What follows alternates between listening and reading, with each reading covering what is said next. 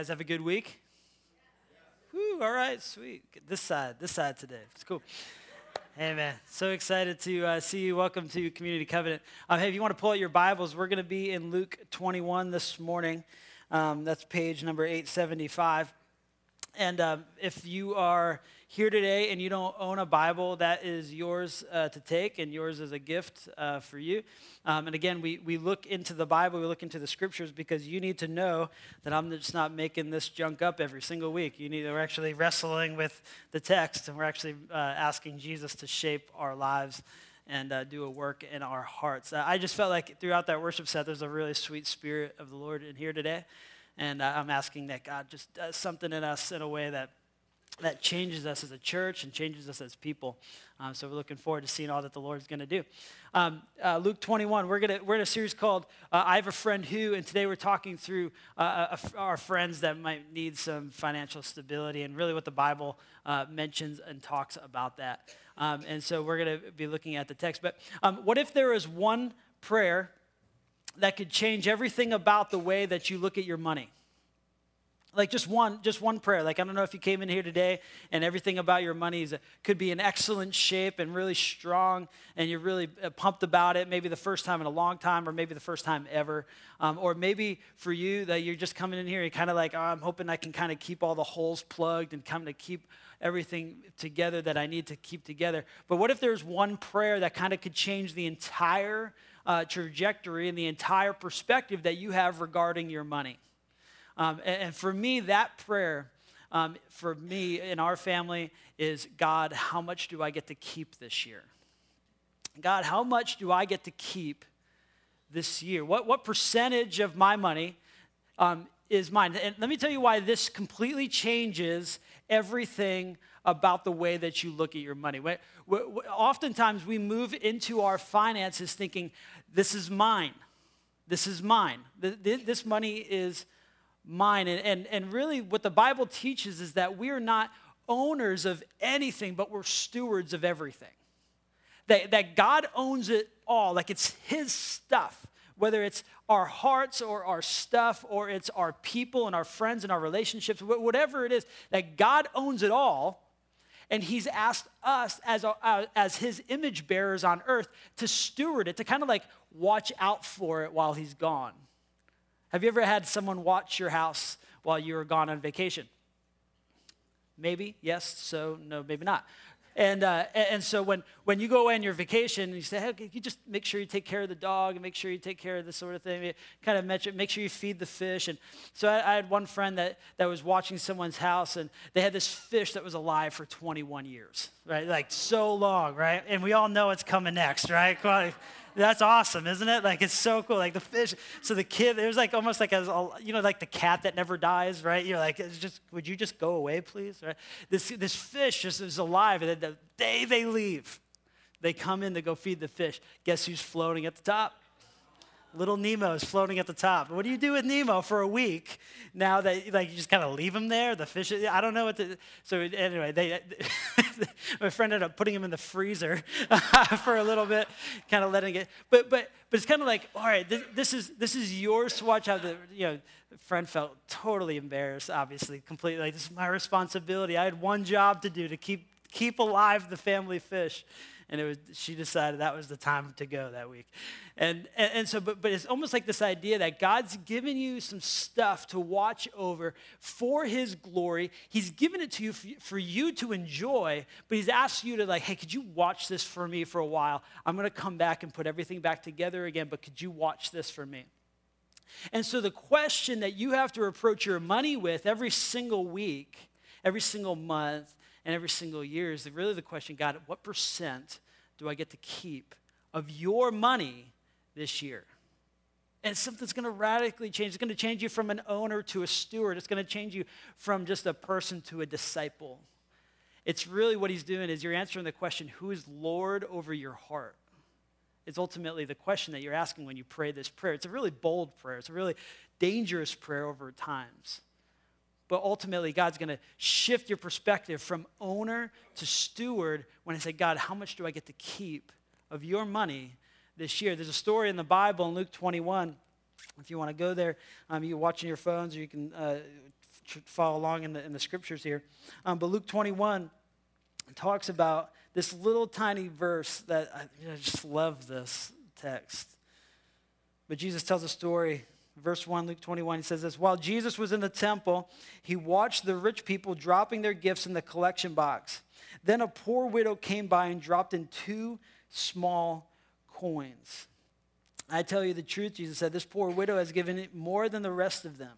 For they have given a tiny part of their surplus, but she, poor as she is, has given everything she has. And so this, this, this text here, verse, in verse 2, when he says two small coins, it's, it's the coin lepta. It's a Jewish coin. It literally was like less than a penny. That's all she had. It's like they kind of scraped together a couple pennies and, and kind of gave over. It was this massive thing. But, but what is Jesus looking at when he's looking at this text? What is he looking at when he's looking at this text? Is he looking at the amount of money that he's looking at? No. No, because obviously two small coins in comparison to the Pharisees and the rulers, you know, thousands most likely. What's he looking at? He's looking at the heart and the percentage that she's giving. Right, right. To her, that would have been 98% of all that she had. She had given everything that she had. But for them, that could have been two, one, maybe even less than 1%. She's looking at the difference there, ultimately driven by a heart that's changed by Christ. And so this morning, if you're in here saying, My life has been changed, what will eventually pull out of that and flow out of that is this desire to be obedient and this desire to be faithful, but this desire to be a steward of the money that God has entrusted to you to live. And so you see this widow, she's just in her whole heart pouring out praise, lavishing upon the praise to the king this amount of money. You know, today, today we struggle with this in, in all church world altogether. We struggle with this. The average person in America makes about 46000 a year. Um, the, the average nonprofit gift is about 3000 to Protestant churches. Uh, 3,000, that's about 6%. The average church member gives about 2%, and it kind of trails off from there when you look at this kind of engagement there, you, you say, okay, Jesus, you are my king, you are my joy, you are my life, you are the one that changed me. And what will come out of a heart that, that is ultimately changed by Christ is this desire to be stewards of the money he's entrusted to us. And so today, what I wanted to do is, is go through just five quick principles for stewardship not ownership, not generosity. Jesus provides this idea to be generous. But five ways that you should be stewarding your money according to the text. And, and, and last week we, we, we talked through relationships. We used Song of Solomon. Today I'm going to be using a lot of Proverbs. Because what Jesus, again, he wants us to do, he wants our relationships to be healthy. He wants our, uh, he wants our life to be lived well. So he gives us this wisdom literature to really to really di- help us dive into this, this text, uh, di- dive into this idea so that we can become more like him. So, real quick, five ways that I think we could be stewards of the money God's entrusted to us. And when you're talking with your friends, this idea here is really interesting and intriguing is, is that you can be uh, a help in providing a framework to say, is it your stuff? Is it your stuff? That support, that fuel you'll be able to engage with in a major way. So, real fast, five priorities for stewardship. Number one is to tithe the first 10%. When you tithe the first 10%, you know what you're doing to God? You're saying, You own it all. That's it. You, no one else has this. You have my heart and you have my stuff. You are the owner of it all. And I am making that statement to you when I give the first 10% of my income. That, that's, a, that's a principle talked throughout Scripture. It's wrestled with in the New Testament. People you know, mention this all the time. But you say, I'm going to give my first 10%. When you hear the stories of people that say, I'm going to do this for the first time, I'm going to do this for the first time and let it, let God literally change everything about the way that I see my money. When I do that the first time, God will change me. This is what Malachi chapter 3 says about this. It's really uh, an intriguing uh, verse. It says this Bring all the tithes into the storehouse, so there will be enough food in my temple. The word tithe simply just means 10%. If you do, sa- if you do, says the Lord of heaven's armies, I will open the windows of heaven for you. I will pour out a blessing so great you won't have enough room to take it in. Try it. Put me to the test. How, how can God be so bold with this text? Right? When you're reading, you're like, God, you want me to test you?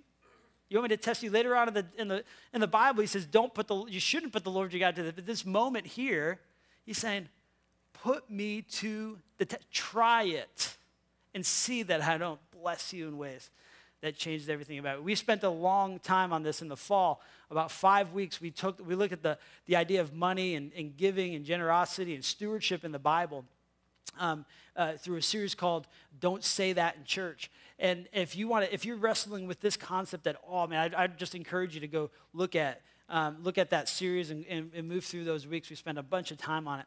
Um, but but the, the, the thing that we took away from this and the way that this text kind of informs everything that we have about money is this simple phrase that you can't outgive God. You can't do it. And if anyone's in here that has this story, you know you can't. You know it because you'll say it in your testimony. You'll say it, it'll be, become part of your testimony. When, when my wife and I first started doing this whole tithe thing, we are like, hey, uh, let's, let's give it a shot. Let's, let's try it out. I mean, and then moment by moment by moment, Lord was faithful to make money just work itself out. Now that does sometimes you need a miracle in life. Sometimes you needed some management, right? Like sometimes we pray for miracles, and God's like, you should probably manage it a little bit better, and that'll be your own miracle. And that was our story, right? And you, you know, like you, kind of the thing that we needed to do. We needed to manage it differently, and we so we so we started working on that. And God literally began to change the way our, relate, our we related to our own money. But sometimes the story is this: people say, "But you know what, Pastor? Jesus never talks about this in the New Testament. That means we don't have to do it. And you're like, ah, oh, all right, sweet. Except the one time he did, right? So we have to look at that in Matthew 23. He says this this is Jesus talking to different teachers of the law, um, the, the, the kind of the pastors of the day. He says, What sorrow awaits you, teachers of religious law, you Pharisees hypocrites, for you are careful to tithe even the tiniest income from your herb gardens, but you ignore the more important aspects of the law justice, mercy, and faith. You should tithe, yes, but do not neglect the more important things. And so that's our story here at the church where we say, hey, look, the way that we engage with this is we start at the tithe and that we pray that God would make this a most abundant type of ministry, that God would be able to show his glory, spread out his fragrance in our communities, and begin to see the world changed by Christ. And so that's a, prayer that we engage with multiple times throughout all of that. Even Proverbs chapter 3, um, Proverbs chapter 3 talks through this. It says, Honor the Lord with your wealth and with the best part of everything you produce.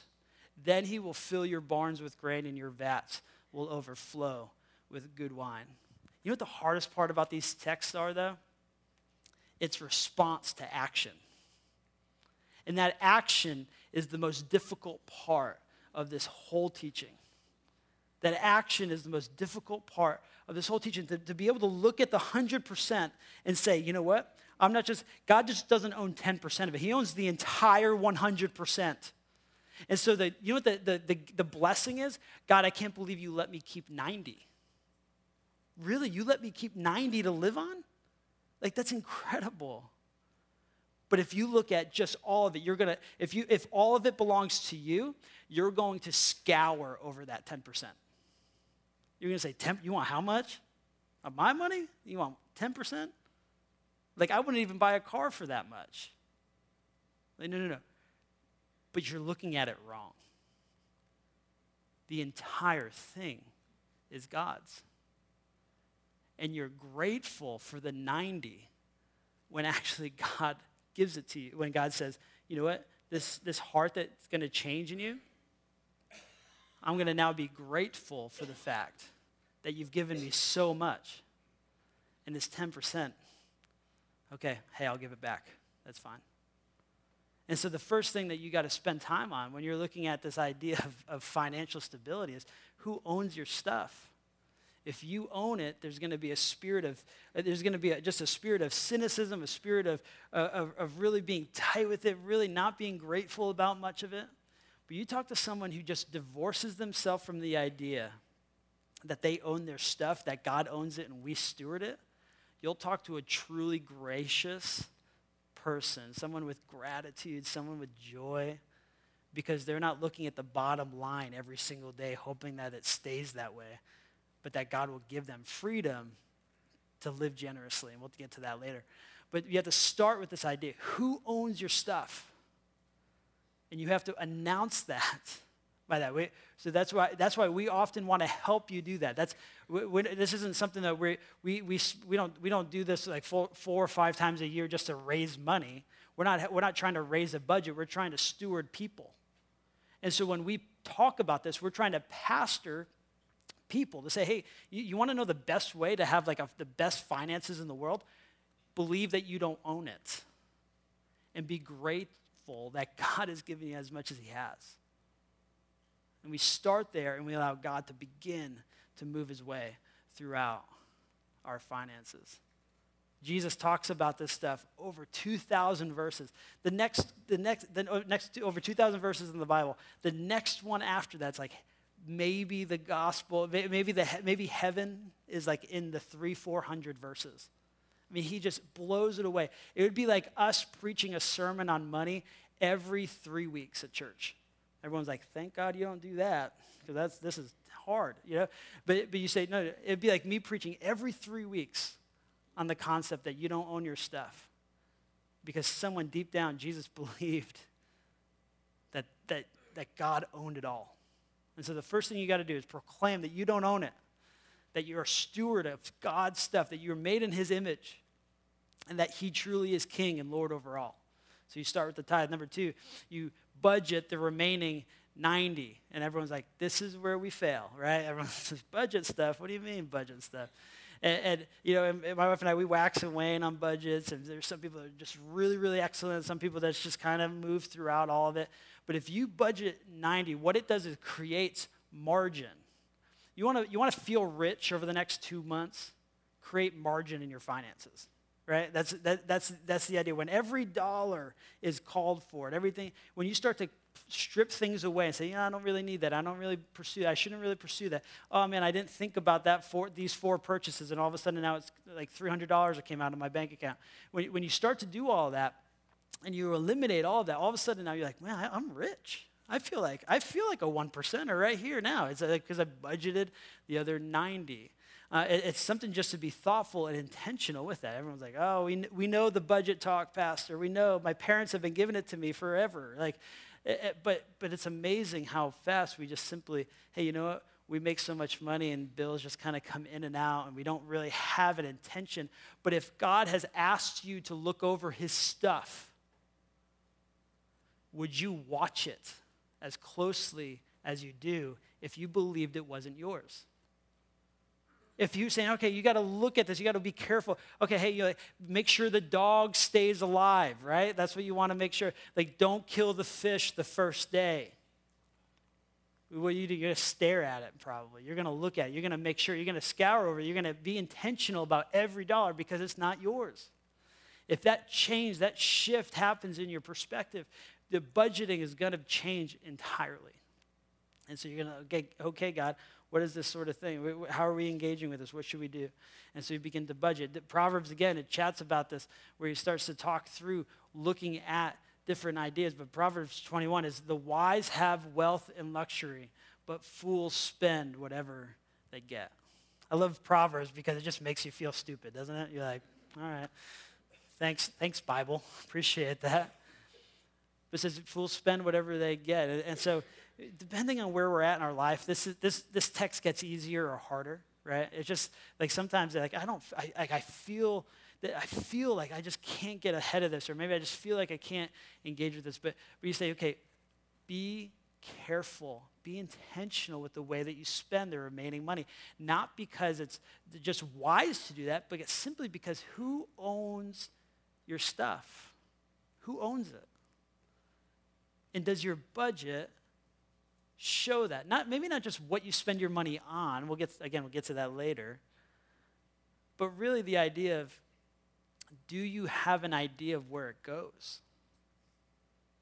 The, the rest of it is this idea that God owns it. If God owns it and asks you to watch over it and trust it, you're going to be careful about where it goes.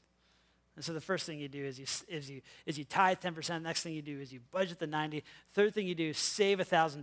Just save $1,000. Everyone's like, $1,000? If I had $1,000 in the bank account, that'd be incredible. Save $1,000. For some of you, this might change. This might not be save $1,000. It might be save 10%. It might be save 10%. Okay, you got maybe tithe your first 10%, save your next 10, and then budget the other 80. Maybe there's different ideas the way you can just, but the idea that you have to start to move some stuff into another direction so that you can begin to see some margin in the way that you handle your money. One of the major things that people bring to churches a lot of times is say, I just can't get ahead of my finances. I just can't get ahead of my finances. And a lot of times it's this concept of, of money, it's this concept of margin and whether or not we're actually engaging on that. You're like, okay, I know this. This is the most boring Sunday in the whole world to come to. I know everyone's, I, I already know all this stuff. Then where's your heart? Where's your heart? Man, my heart sometimes just gets so divorced from the way I spend my money. Does it, doesn't it for you? It just becomes another thing. Man, it's something that's God, God has given us. Like, when you say, God, give, it, give us a sign that you're alive, God, give us a sign that you like working in the world. He's given it to you.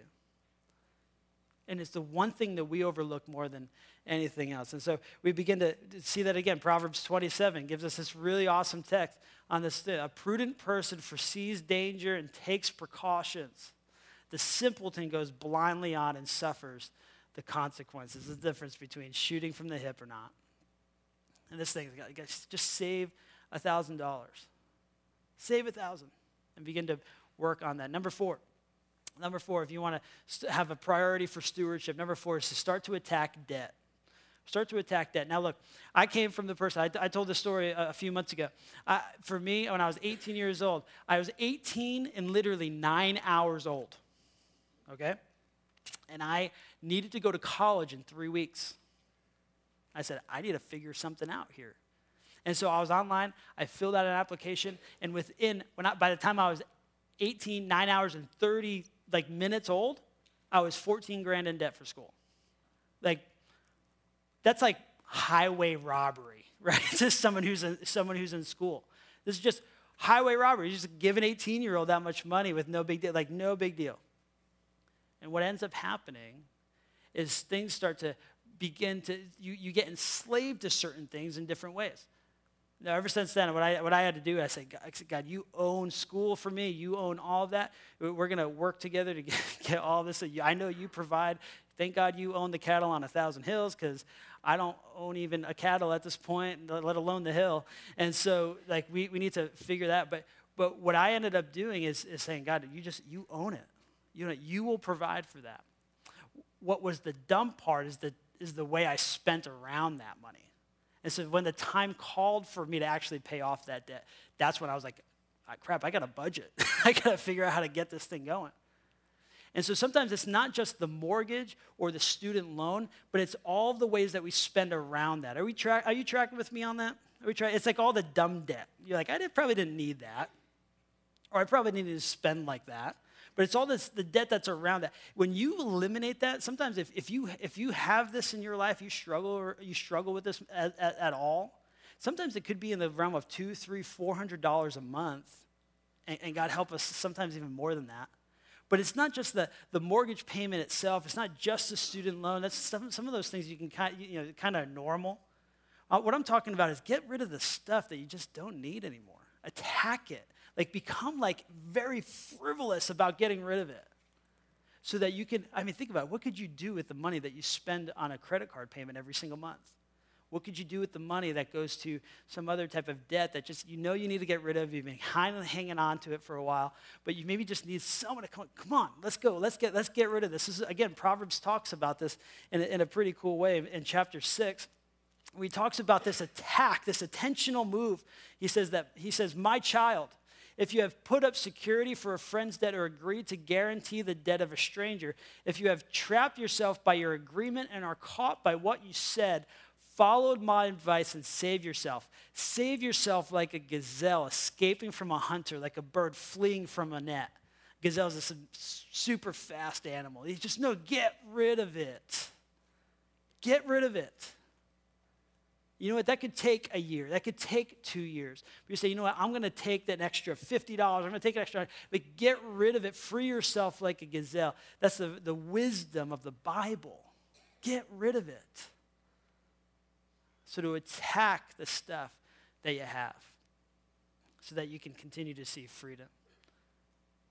And so you do all of these four things. You say, I'm going to give my first 10% because that's the acknowledgement of the way that Jesus is Lord over my life. If I don't give that first 10%, I'm really wrestling not with whether I own my stuff, but whether Jesus is king. He says, start there. I want Jesus to be king, so I'm going to give that first 10%. Second thing I'm going to do, I'm going to budget the other 90.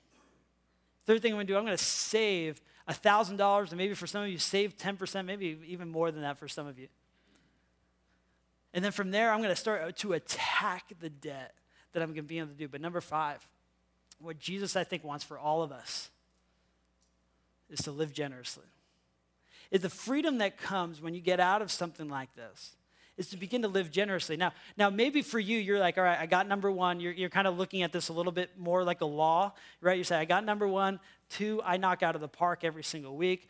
Three, done bingo, got it, like nailing it. I'm even saving 12%. How about that?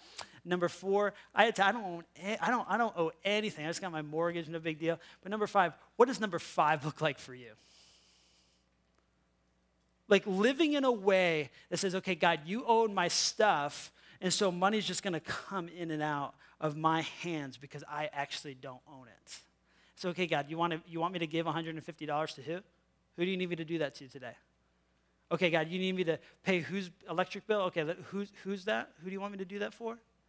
Oh, someone's struggling with this over here. How much money do you want me to give them? I'll, I'll, give, it, I'll give it that much. What do you want me to do with your money? Live with freedom, with generosity, this idea of philanthropy, or maybe this idea of just serving and honoring people. How much could you do with all of this freedom that you do, just kind of give and live generously? A lot of times we don't get to number five because what we do is we just kind of lose sight of the first four. How hard is it to be mundane with the first four, isn't it? Isn't it just difficult? I mean, number one sometimes is just hard, week in, week out, to see the money kind of come in and out. The way my wife and I tithe, we tithe just online recurring. It's a structure for us. It's like an external structure for us because it's we have a desire. We had a difficult time starting, so we said, you know what? It just needs to come out of our money. We need to figure it out. And so we started doing online recurring. You could uh, just set up through the church. And, and so it comes out every single Friday. It just comes out because we want to make sure that structure is there. But that, mon- that, that, monotony, a lot of the times, can just cause us to separate from that mundane. So we kind of lose sight of it. It kind of falls away, falls to the wayside, and we end up in a place we're like, okay, we're just really struggling with the first four. But what's number five for you? What's number five for you? Let's say I'm going to take an extra $40 a month, I'm going to sponsor a kid. Or I want it to someone I know and I actually gave them. I gave them their electric bill this month. You want to talk about missional stories? If you want to talk about missional stories, try that. Try that. A friend of mine went to McDonald's, sitting like literally in line. We're in college. We're uh, 19 years old. In college, he says, I, I think the Lord wants me to give this person $140. And I was like, glad he's talking to you, bro. like, you know, I just wanted a $4 hamburger and you're gonna, you're gonna walk out here 150 bucks, right? He said, I think this person wants me to give you 140. So he goes to the ATM, grabs 140 bucks, comes back and says, buys his meal, does his thing, says, hey, by the way, I believe the Lord wants me to give you this money. And she's like, how much money is right? And she, 140 bucks. I am $140 short on my rent payment this month tears, salvations, joys, just stuff like that. Because you know what? You want, you want to talk about mission? Church, listen to me, look at me. I, this, I, I, I believe someone needs to hear this today. You want to talk about mission? You feel like Jesus is stale? Obey him. Obey him.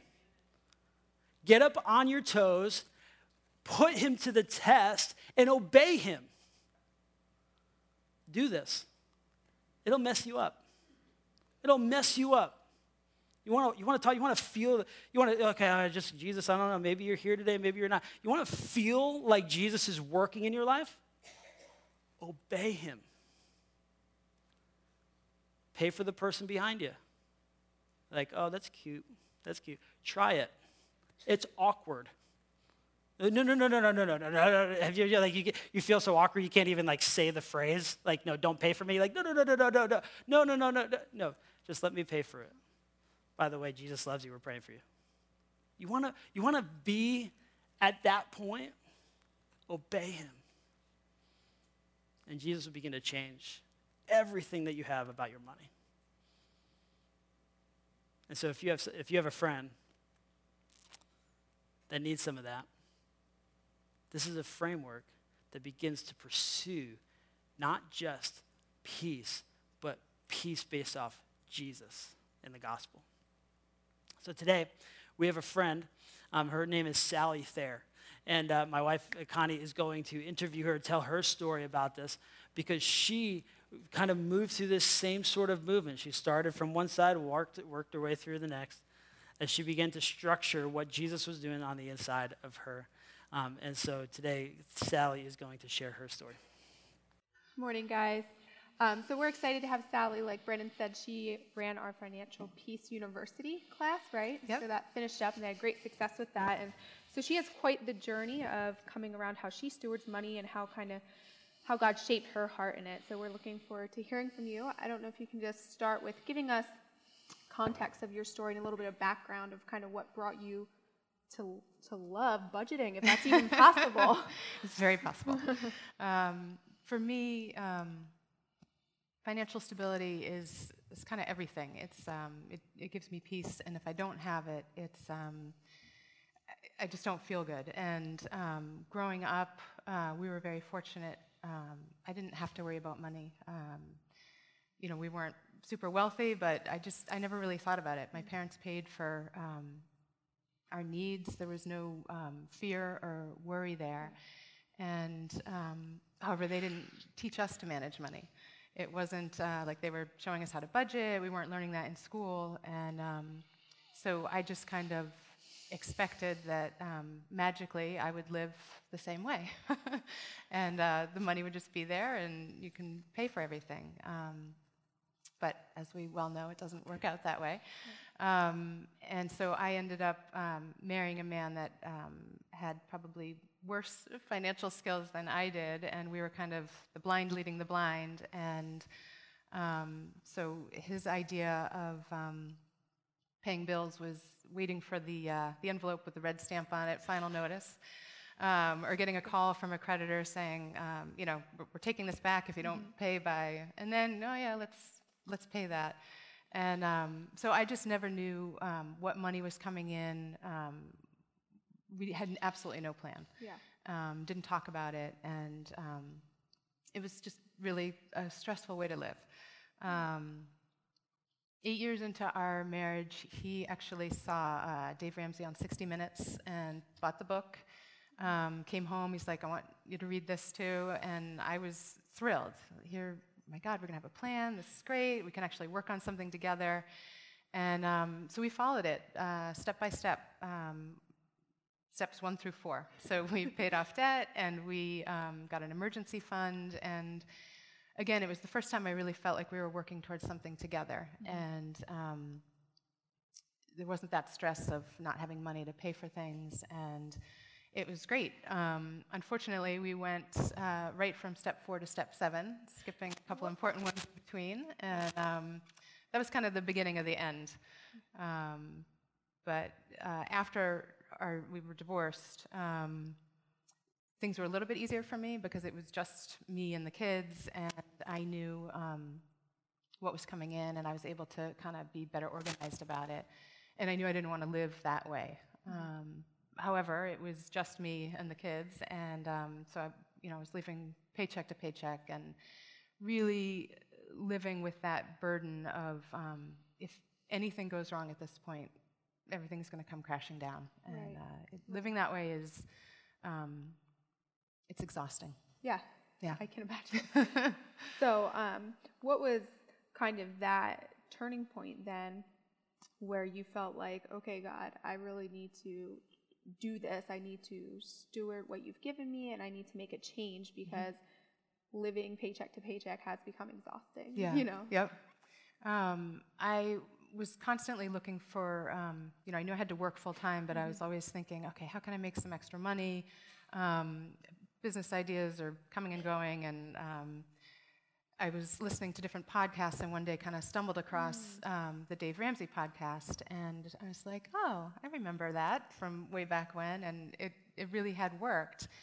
Um, so I started listening to that on the way to and from work, and really very quickly um, was like, I can do this, and I want to do this. And um, it was it's just a simple plan, um, and you have visible, tangible results like immediately. And so those little um, you know goals and reaching them um, just gets you inspired and. Um, so I became that gazelle. It was uh, Dave Ramsey calls it gazelle intensity, where you're running for your life and you are just so focused. And um, I remember getting um, pulled over for not completely stopping at a stop sign. And um, as I'm watching the police officer come around, all I can think is, "Oh, I did not budget for this ticket, and this is definitely going to throw this month off. We're glad you weren't budgeting for tickets. yeah. So, um, from you making those changes and starting to budget, what I know sometimes when we hear budget, we think it's restricting. What did that? What kind of freedom did that give you um, from doing that? Um, well, I was able to, I didn't have a ton of debt, but again, I was always just living on the brink. And um, so I paid off the debt that I had and then um, started accumulating an emergency fund, which kind of gave me a, um, a safety net. And, um, and it just gave me the freedom to, when something goes wrong, which it's always going to, something is going to come up, you're going to get a setback. Um, and I did have a significant one where I lost um, a good amount of my um, cash flow. Um, but I didn't panic. It's one of those things where um, in years before I would have said, oh my God, I, we have to sell the house, we just, um, you know, get it out, get out now. And I was able to just kind of um, say, okay, I can, you know, have an emergency fund.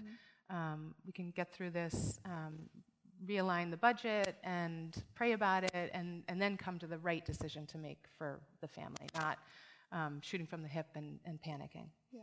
Um, and then the, probably the most important thing, though, that I learned um, is that I, I want to be that generous person. Um, and I'm, I'm working towards that. I want to, um, to be giving and generous in time and spirit and money. And um, the journey of doing this financial plan um, has shown me that I want to do it, but it's also taught me how to do it. I think I always thought that I didn't have enough to give, and um, and I guess I was selfish with what I did have, and um, so doing the plan and doing that budget has um, given me money to be able to um, to give. So I, I started giving time to the Just One Lunch Ministry, and I love being a part of that. And then, um, you know, little baby steps. I, every time I um, tip somebody, um, I remember what it was like to get a tip, and you know, an extra dollar, an extra two dollars was everything.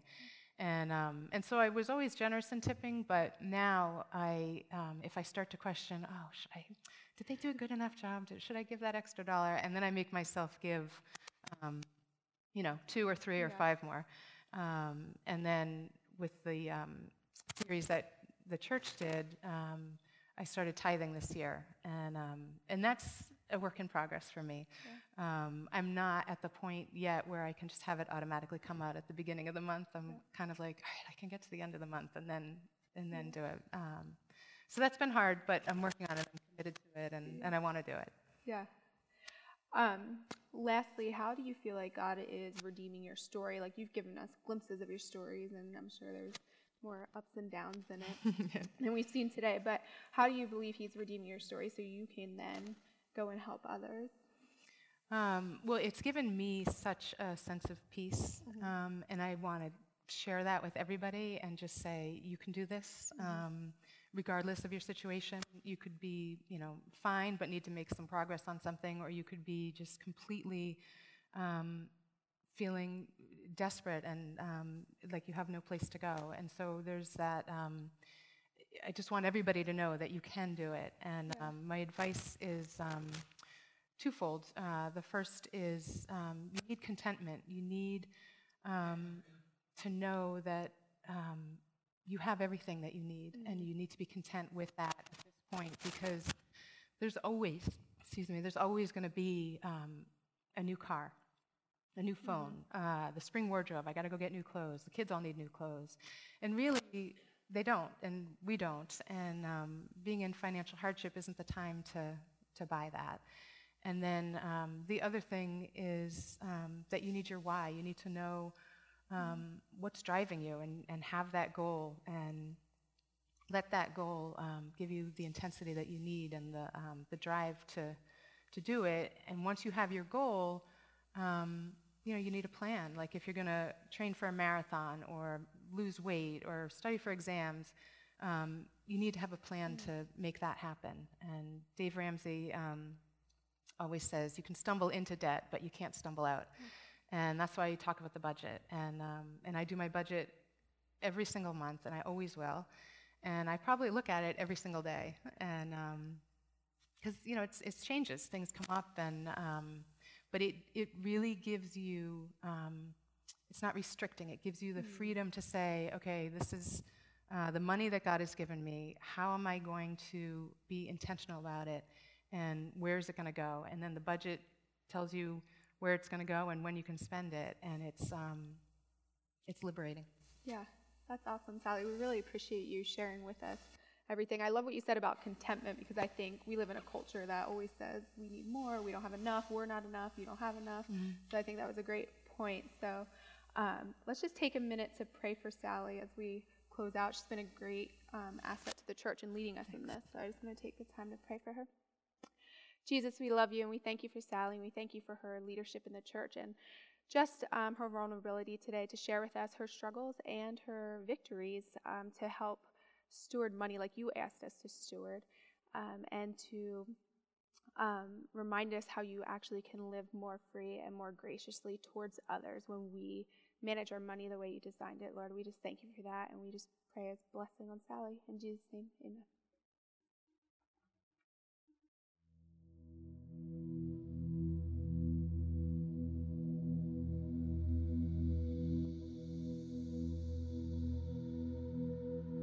Stewardship. A steward is defined as a manager, a treasurer, or one who takes care of the master's business until he returns. When we make the commitment to follow Christ, we become stewards in his kingdom, managers of the resources that God grants to us. Psalms 24:1 says, "The earth is the Lord's, and the faithfulness thereof, the world and they that dwell therein." When we understand that everything belongs to God and that we are appointed to manage His resources, ownership ends and stewardship begins. So, what are we actually stewards of? God grants everyone different amounts of resources to use, but we all have the ability to use what we have to enhance the kingdom.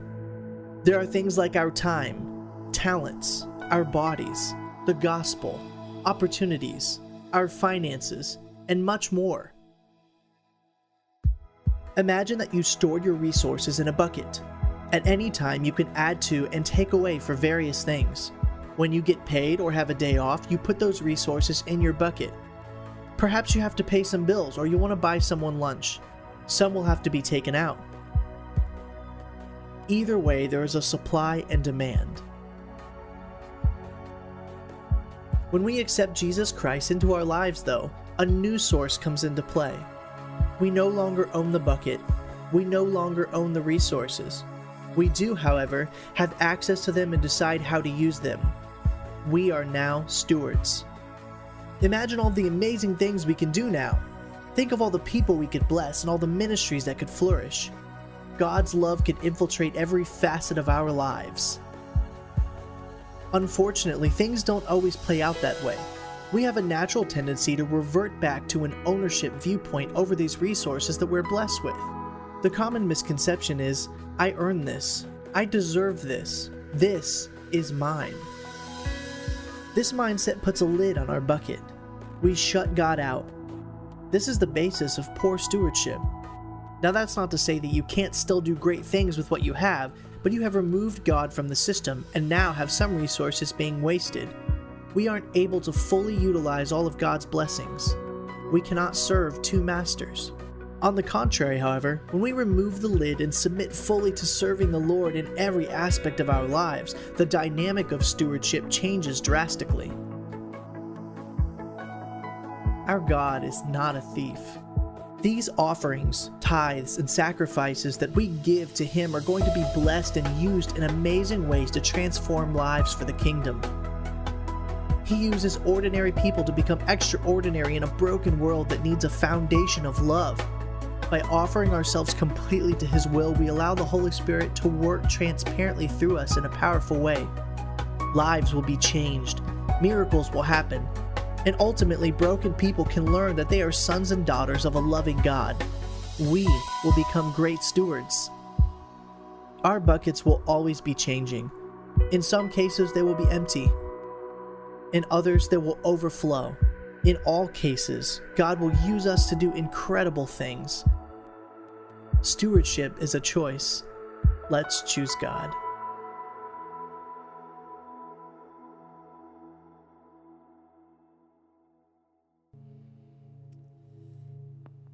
So I'd say, who's in your bucket?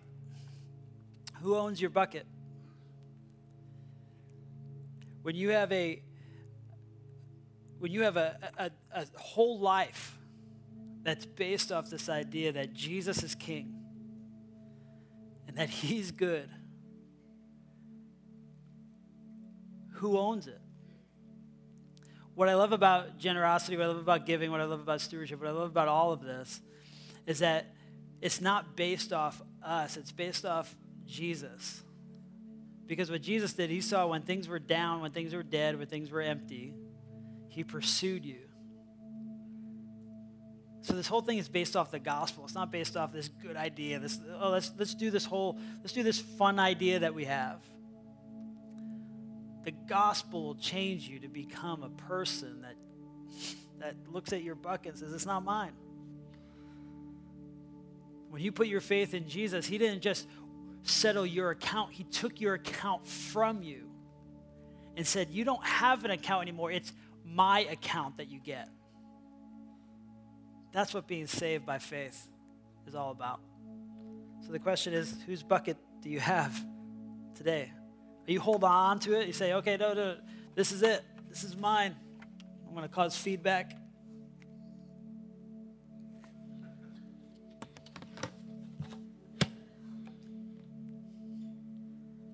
Or do you say today, this could be the most, the biggest step of faith that some of you in here take this year? Say, Jesus, you own the bucket. You own it. Take it. What do you, what do you want to do with it this year?